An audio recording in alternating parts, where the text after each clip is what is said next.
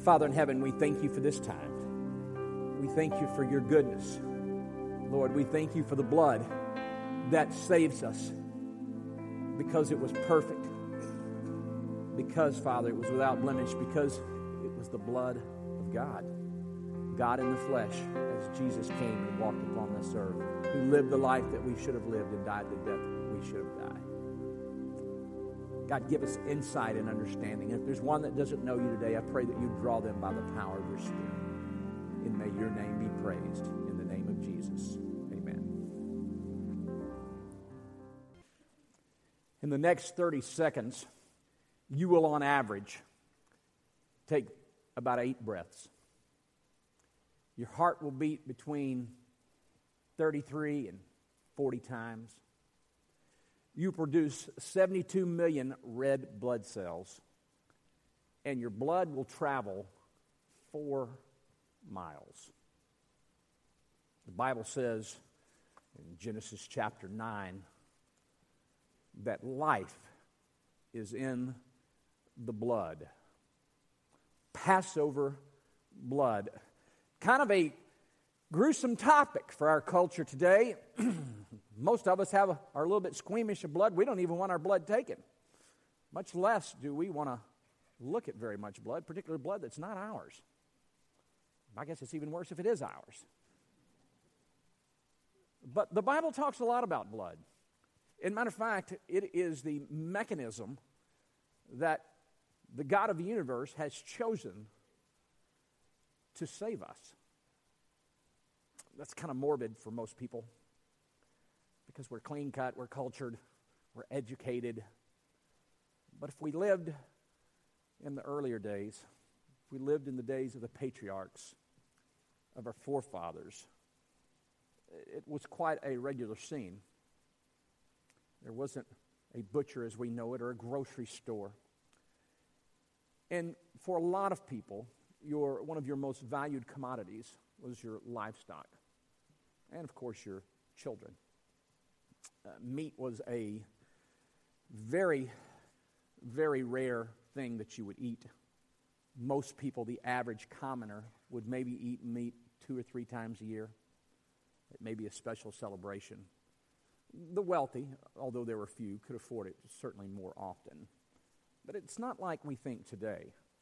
And so it was quite the sacrifice whenever meat was given, whenever it was offered and certainly if it was offered in a sense that it was made to pay for something, as it was quite commonly done.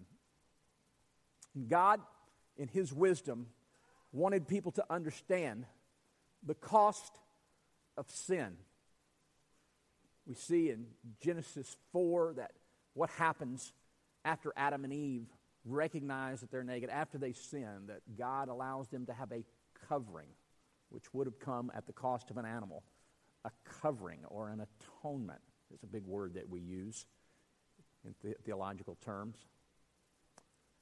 In Genesis chapter 9, the Bible tells us that again, the blood, the life of the individual is in the blood. Blood was equated with life. In Leviticus chapter 17, verse 11, God said, For the life of the flesh is in the blood, and I have given it to you on the altar to make atonement for your souls. For it is the blood that makes atonement by the life. Hebrews 9:22 tells us that there can be no forgiveness of sin without the shedding of blood. So why did God use the blood sacrifice for sin? There's a big term I want to give you this morning and it's called penal substitutionary atonement. Matter of fact, we even have it up there for you.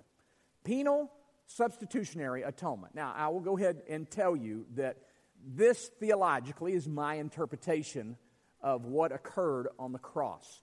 Uh, you certainly can find other uh, basically interpretations, if you want to call them that, of what you would call that. But I'm, I'm going to use this one. This is the one that I uh, paid good money to learn in seminary and uh, is the one that makes most sense. It's the one that probably most conservative evangelicals would ascribe, not, not all, but probably the majority. But what it simply means this penal, of course, you know what that means. It means penalty. There is a penalty.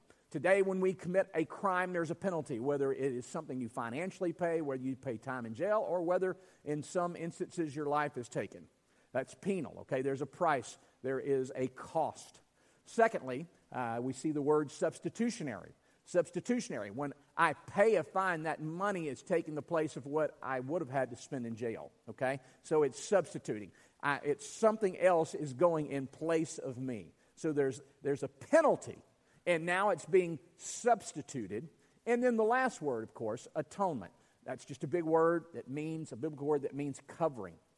So the penalty, a substitution has paid the t- penalty by covering the debt. You've heard me use this description before. it's like uh, you have a son or daughter who uh, somehow gets a hold of all your information and they take all of their money, all their wealth, and they, they start to wipe you out. and you look up, and there's millions and millions of dollars, of dollars of debt. And you figure, I'm 65 and I don't have time to pay that off. And you recognize, I can never pay $200 million of debt off in my last 20 years of life. It's impossible for me to, to make uh, what I presently do legally to make $200 million. So, what can I do? you, there's nothing you can do. You would depend, be dependent upon someone else to cover that or to completely forgive that. Something else, there would have to be another way for that to be covered. And that's the picture of our sin. Our sin is so expensive because God, in His holiness, cannot look upon the sin, and there had, it had to be covered. And we could never do enough good deeds. There's nothing we could pay, there's nothing that we could do to cover that cost.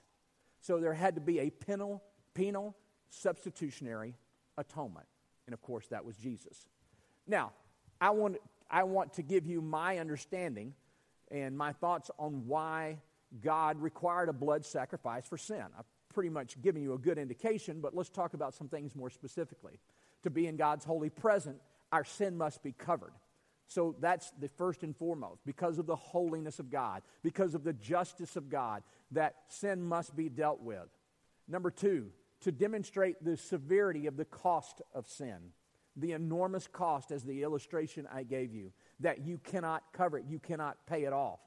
Thirdly, to provide a foreshadowing or a representation of the future sacrifice of Christ. And the last one, that helps us to understand to establish a sacrificial system that, does, that served as a placeholder until the Messiah provided the true and final sacrifice. So lambs, animals would be offered as a sacrifice, as an atonement, as a covering for the sin, but it had to be done over and over and over again until Jesus came and met all the criteria that we'll read here in just a moment. Came on an act of grace and love and mercy and covered our sins for all who would believe and transfer our trust to what Jesus did on the cross and receive the salvation that he offers to us today. If you have your Bibles, turn with me to Exodus chapter 12, beginning with the first verse. You'll notice the number 10 there is used quite frequently. That number 10, as well as 7 and, and multiples of 7, uh, are key numbers, and they indicate wholeness, completeness. Uh, they indicate uh, the finality. They indicate that God has finished, that He is exercising His authority and He is instituting his design and his desire. The Lord said to Moses and Aaron in the land of Egypt, This month shall be for you the beginning of the months. And this is your New Year's, okay? We're starting a calendar. This is your New Year's Day, so to speak. And it shall be the first month of the year for you. Tell all the congregation of Israel that on the 10th day, remember we talked about the number 10 and what the significance of 10, of this month, every man shall take a lamb according to their father's houses, a lamb for a household. And if the household is too small for a lamb, then he and his nearest neighbor shall take according to the number of persons, according to which you can eat. You shall make your count for the lamb. now, what was that number? So, in other words, if I had a smaller family, there are four in my family, maybe there are five or six in your family, those would be smaller families at that point, okay? Ten was not uncommon. Uh, but uh, particularly when you uh, add that there might be a grandmother and a grandfather and, and other parts of the or other members of the family in that one household. So the number was 10. If you had at least 10 people, then you would consume the lamb yourself. If there were only four or five or six or whatever, one or two in your family, then you would combine with a neighbor or with a, maybe another relative and you would come. There couldn't be more than 20. 20 was the max, then you had to kill another lamb. But if there were 10, at least 10, you would do it all the way up to the number 20. And so that's what's transpiring. Again, we see uh, the significance of the number 10. Uh, also, we'll see, we've seen the 10 plagues have brought us to this point. And the Bible says in verse 5 Your lamb shall be without blemish, a male a year old, which is the prime uh, of a lamb's life, of a sheep's life. You may take it from the sheep or the goats, and you shall keep it until the 14th day. Notice the multiple of 7, 14, of this month. And the whole assembly of the congregation of Israel shall kill the lambs at twilight. Who else died at twilight? Jesus. Again, that word foreshadowing, as you see the shadow of what ultimately is to come. Uh, and of course, this is thousands of years before Christ. We continue in verse 7. Then they shall take some of the blood and put it on the two doorposts, the lintel of the house in which they are to eat. In other words, they, were, they would take a bowl, they would place the blood of the lamb in the bowl, and then they put it on the top lintel, then on the side post, and then the other post. Now, does anybody recognize what's going on?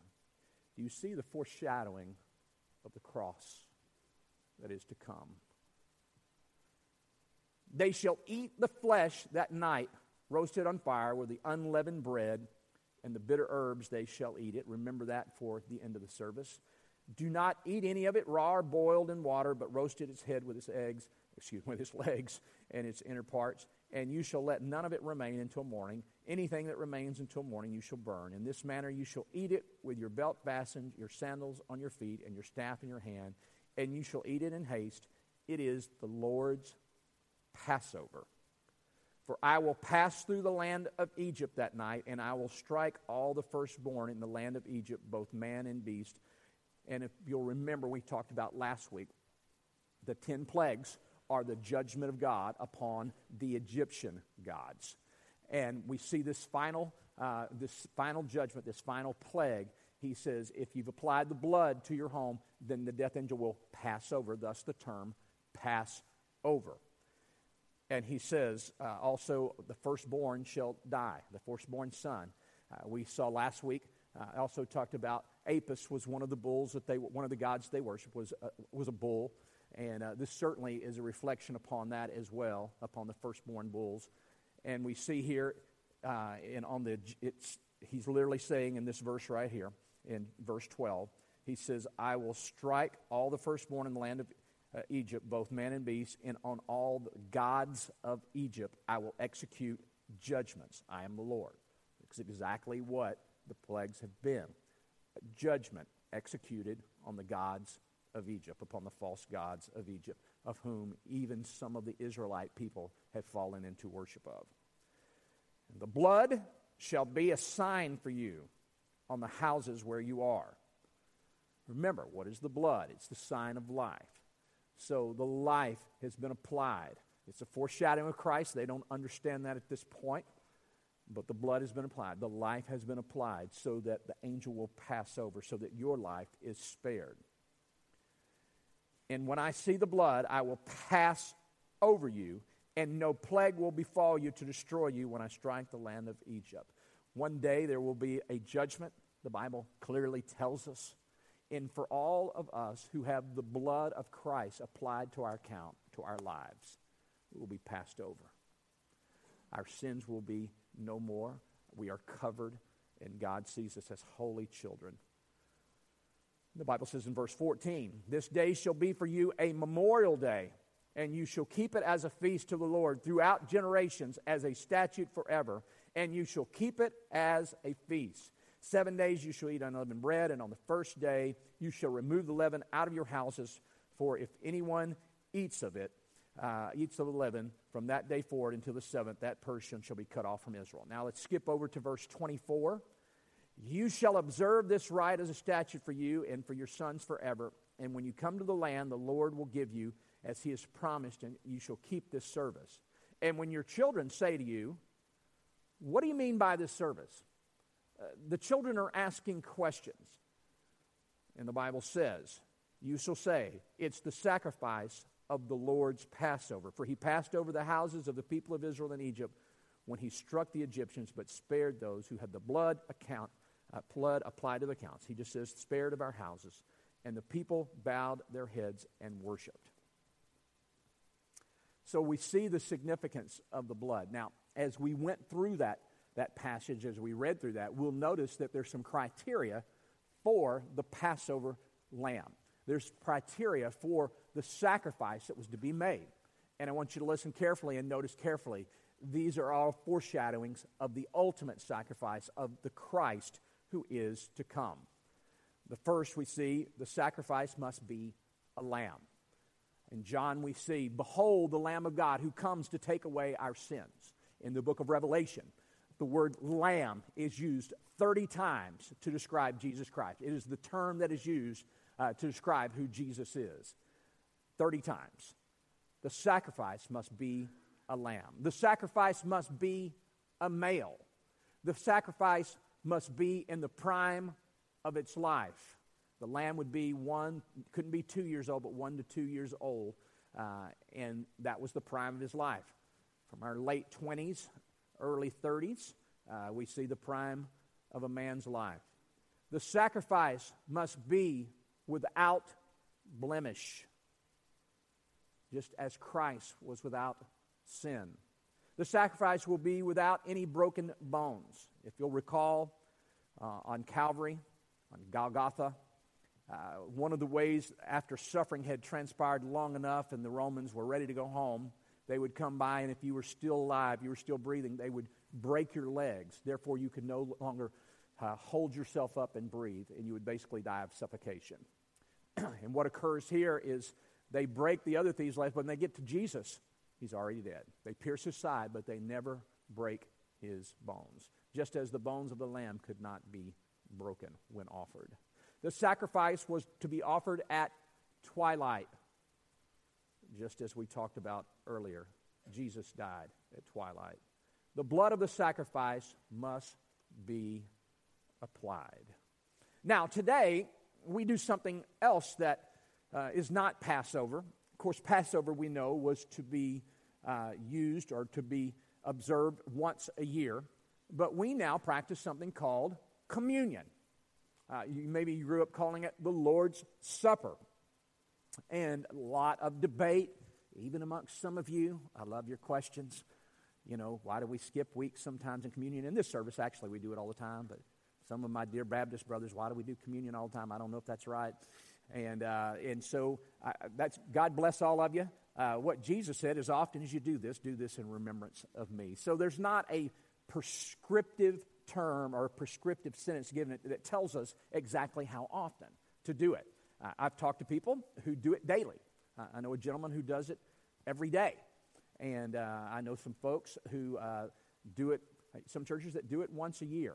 And so, the, the ter- for us today and for our purposes, the, the question is not how often you should do it, but that you should do it. And it is basically a fulfillment of Passover, in my opinion. Why? Well, I'll tell you why. Uh, if we notice, both of these are commanded by the Lord. Neither one of these are man made institutions. These were both created by the Lord. Uh, Exodus 12:43 and 1 Corinthians 11:23 tells us this. Jesus instituted, and God uh, the Father institutes this at Passover. Both are meant for believers, of those who are following Christ, who've given evidence that they are believers. So in Passover, uh, you had to be circumcised, quite frankly, to be a part of this. It was a picture, a demonstration that you had fully commit to Yahweh God, to the God of the Jews, or of the Israelites, as they were known at that time. Uh, secondly, we know for us today, uh, we, when we uh, have a time of communion at the end of this service, it is a picture of us remembering what Christ has done, and we proclaim his death, burial, resurrection, and his return one day. And it's a picture that we demonstrate of our faith and what we believe with the bread and the cup. Also, uh, both are to be eaten together with other believers. Uh, this was always a part of the community. So sometimes they, often they did it in early church, they did it in their homes, but it would be a group. So, really, the concept, I, I know there are people that do it on their own individually, but the purpose of it was always meant for believers to come together and to have a shared experience of worship where they observe what they believe and they give evidence of it. And one of the ways that you give testimony and evidence is that others see it. And so I think it's important that we do it uh, together. Now, does that have to be everybody in the church all at one time? No. Uh, like I said, we see in the early church that they were doing it in their homes. They were basically their small groups. They were gathering around the table and they were participating in the Lord's Supper slash communion. Both are meant to be proclaimed. They are meant to be a testimony. They are a witness. They are a proclamation that this is what I believe. You know, baptism was the, certainly the initial sign that in the early church uh, that identified believers. There are a lot of people that would listen to the message, a lot of people that listen to Jesus' teachings, a lot of people listen to the apostles' teachings, but those who made the step and say, I believe, and they were baptized, that was the picture, that was the covenant commitment, that was the wedding ring of salvation that demonstrated that I'm a believer and I'm a follower. And from that point, you took upon uh, the mantle, so to speak, and people identified you that way, and often at great cost. So, when we look at this, we recognize as we partake of communion, if we partake of the bread and the cup, it's a proclamation to others of what we believe. And then also, we see that it's to be observed and practiced. And certainly, we are doing that. Certainly, uh, we, ha- we are in good company with all of Christendom as we participate in communion. And then lastly, both were instituted as a remembrance for the people for their redemption. There, it's a remembrance to the people of the redemption of Christ. We see the redemption that is given and that is accomplished through the Passover. The redemption is made by the blood of a lamb, and now our redemption. We are redeemed. God redeems our life, the cost of our life, by the blood of Jesus Christ. Now, if you have your Bibles, I want you to look at one last verse with me in Luke chapter 9, verse 30, actually, verse 30 and 31, because I think this is interesting. Jesus is here, he's at the Mount of Transfiguration, and he's gone up. And the Bible says in Luke chapter 9, beginning with verse 30, and it says this And behold, two men were talking with him, talking with Jesus, Moses and Elijah, who appeared in glory and spoke of his departure now, do you know what that word departure is in the Hebrew? It's Exodus. Spoke of his Exodus. So Moses is talking to Jesus about Jesus' Exodus, and the Bible says, at this point, it says, which he was about to accomplish in Jerusalem. So you get the picture transfiguration. There's Moses, there's Elijah, and Jesus. And Moses begins to speak with him. Jesus begins to speak with Moses. They begin to talk about his exodus. He would soon go to Jerusalem, and we know what happens at Jerusalem, and he will give his life. But he will lead the greatest spiritual exodus of all history as he gives his life upon the cross. The final exodus will occur those who are captive to sin are given the chance to receive by grace through faith Jesus Christ, through his atoning sacrifice, the one for all. No longer will lambs or goats have to be sacrificed because Jesus has paid the price once and for all. The perfect sacrifice. Now, this table right here, and I'm going to move this for you guys just so uh, you can see a little better.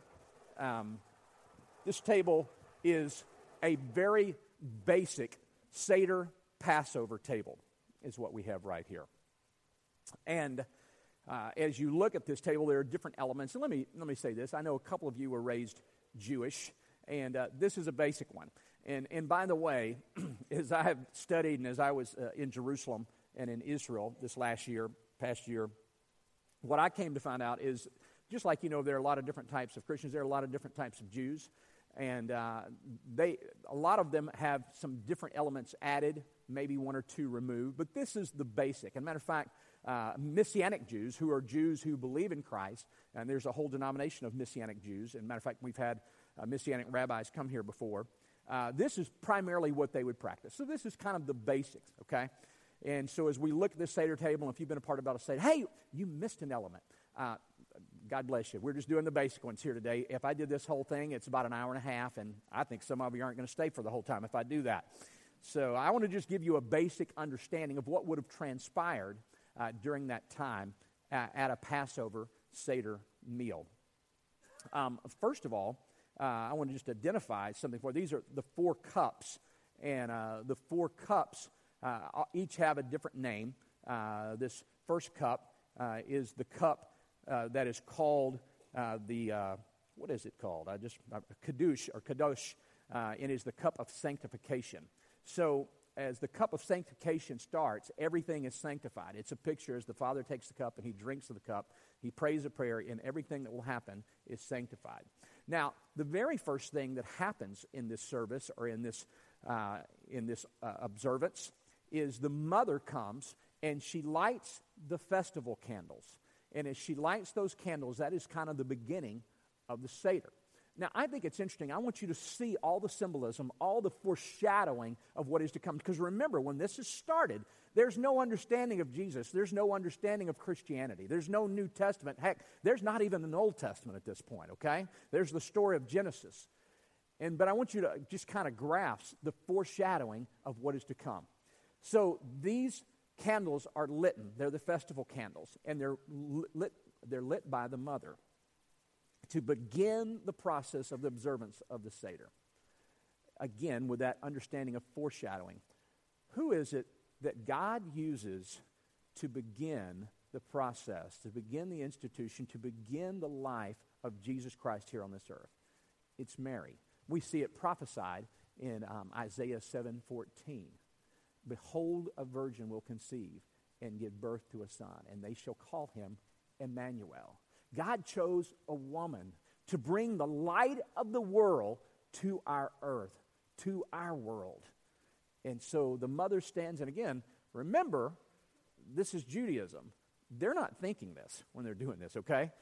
But she lights the candles, therefore beginning the Seder. Seder, by the way, simply means the order. Then they receive of the cup of sanctification that I just mentioned. And from there, uh, there are uh, four questions that are to be asked by the children.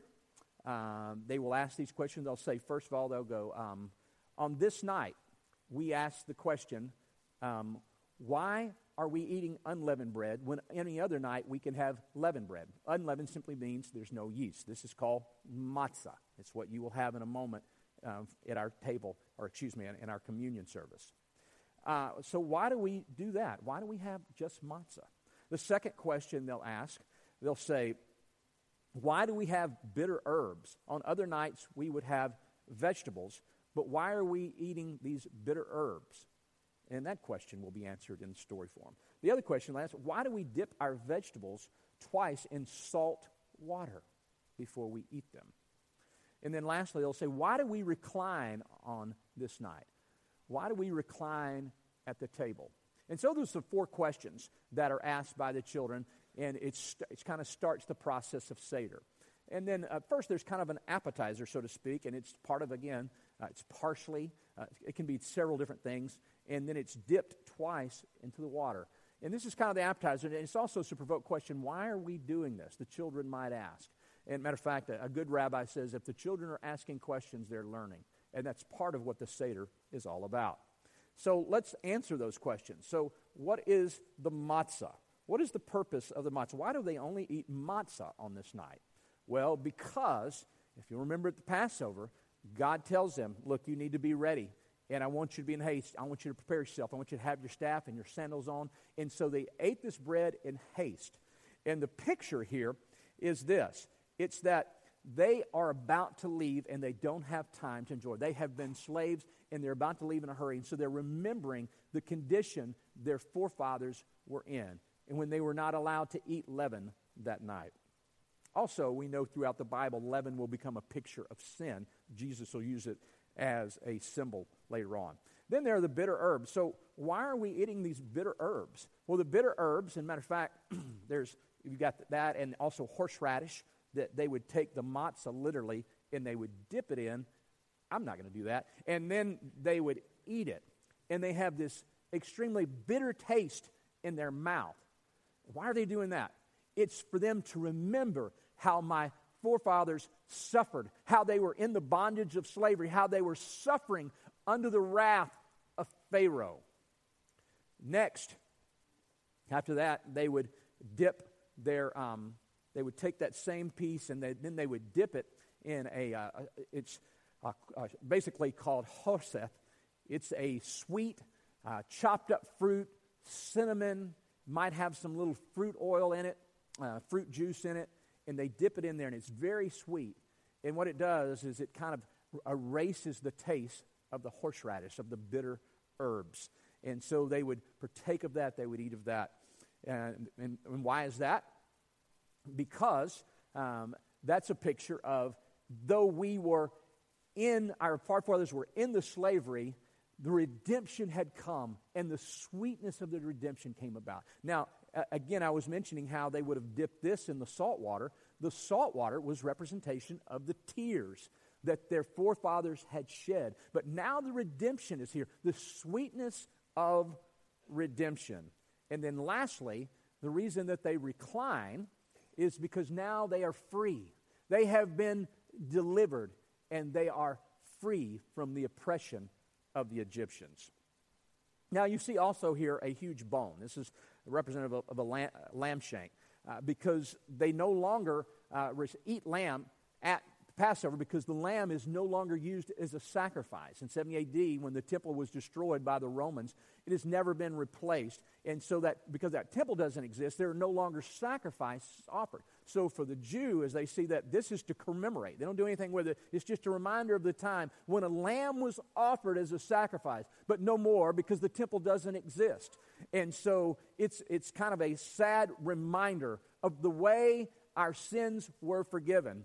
Uh, they'll also use this hard boiled egg. It's basically the same thing as to remember the sacrifice. They don't eat it, they just kind of have it there, and it's remembrance of the sacrifice that, was, that used to be offered on behalf of the people of Israel.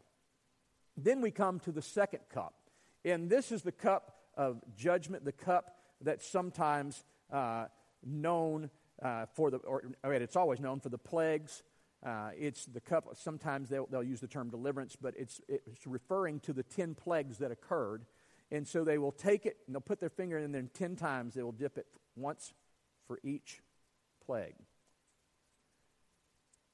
And it's a remembrance of how God brought judgments upon those who oppressed them and made them slaves. And it's a remembrance of the great deeds and the great plagues that were accomplished through God's hand upon those who brought slavery and sadness to the Israelites.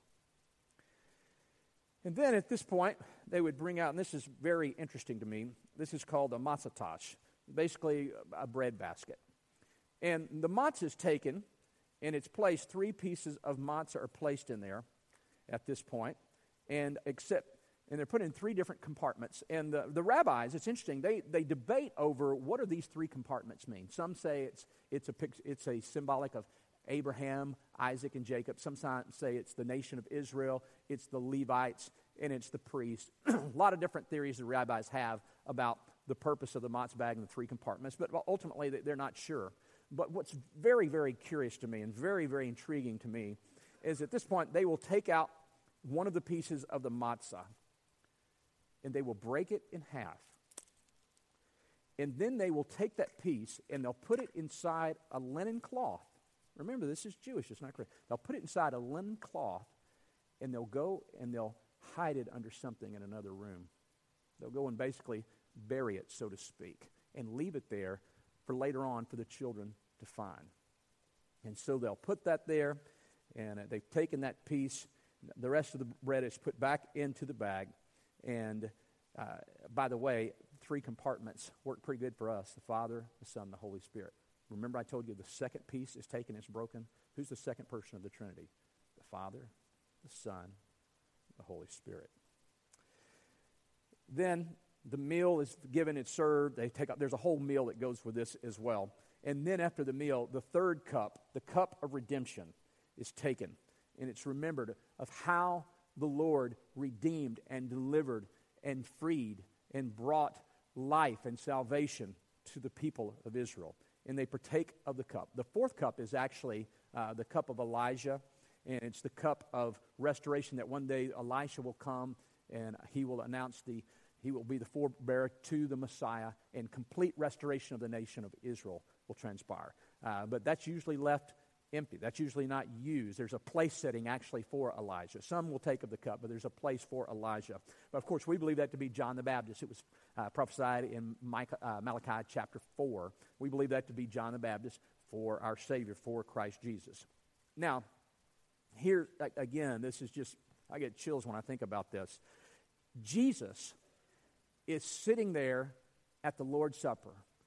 He's there at Passover, and he's going through this whole Passover. And then when he gets to this part, and by the way, now the children, the, the children are allowed to go and find uh, the, the matzah bread. They come back and they bring it. The one that brings it back gets a prize, and they give it to the Father. And the Father takes the piece of bread, and he takes it. And then you know what he does? He begins to break it in little pieces, and it's given to each person around the table. Each person takes a piece of the bread. And at this point, this is what Jesus says. He says, Behold, this bread, if you matter of fact, you can go back, it's written in Matthew, we've got it in Luke, we've got it in Corinthians, and it's slightly different each time, but this is basically what he says. Behold, a new covenant my blood is given to you. And as often as you shall drink of this cup, you shall proclaim my death is coming. As often as you will, as he gives them the bread, eat of this bread, do this in remembrance of me. He's saying today, this prophecy, this institution is fulfilled. The new covenant found in Jeremiah 31 31, a new covenant I will give you. This, the new covenant has come. I have fulfilled this covenant. And he says, Take this cup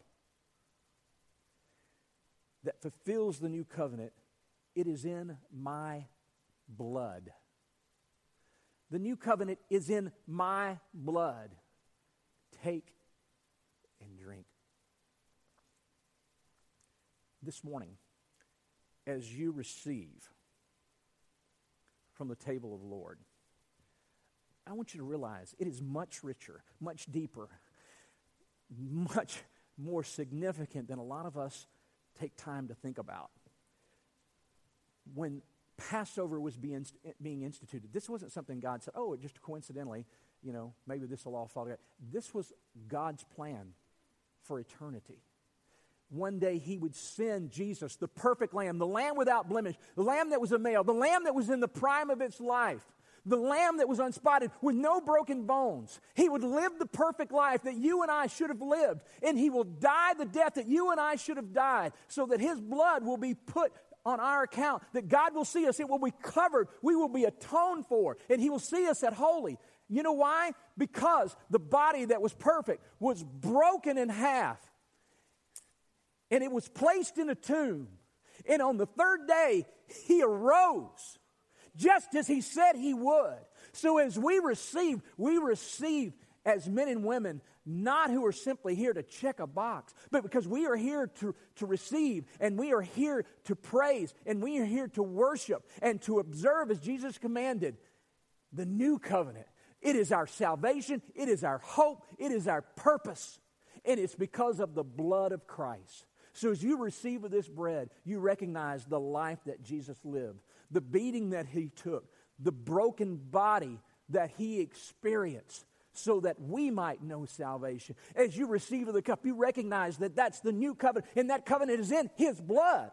It had to be spilled because the Bible says there can be no forgiveness of sin without the shedding of blood. The wages of sin is death, but the gift of God is eternal life through Jesus Christ. My friend, do you know him? Have you come to the place where you recognize you're a sinner and you cannot save yourself? It's only the blood that he spilled that can cover you. There's no other way. Have you come to that place where you say, Jesus, here's my life. I am poor in spirit. I cannot earn my salvation. I give it to you. Save me. Apply your blood to my account. I receive you humbly, God, as the God of the universe. I believe and I commit my life to the new covenant that has been bought for me in your blood. Apply the blood to my account. Have you done that? Let's pray. Father in heaven, we thank you that he who know, knew no sin became sin, that we might become the righteousness of God. And Lord, I hope that you've helped us to understand this morning that it was a great cost that he paid and that it can only be paid by the blood of Christ. Lord, I thank you that Jesus Christ has fulfilled the Passover, that he has brought life, forgiveness, and hope for all Jews, for all Gentiles, for anyone who will believe and put our hope and trust and commit our lives to you. We're saved by grace through faith in the blood of the Lamb. Lord, if there's one here that doesn't know you, I pray that they would receive you this day, receive your grace and your forgiveness. Thank you, Father.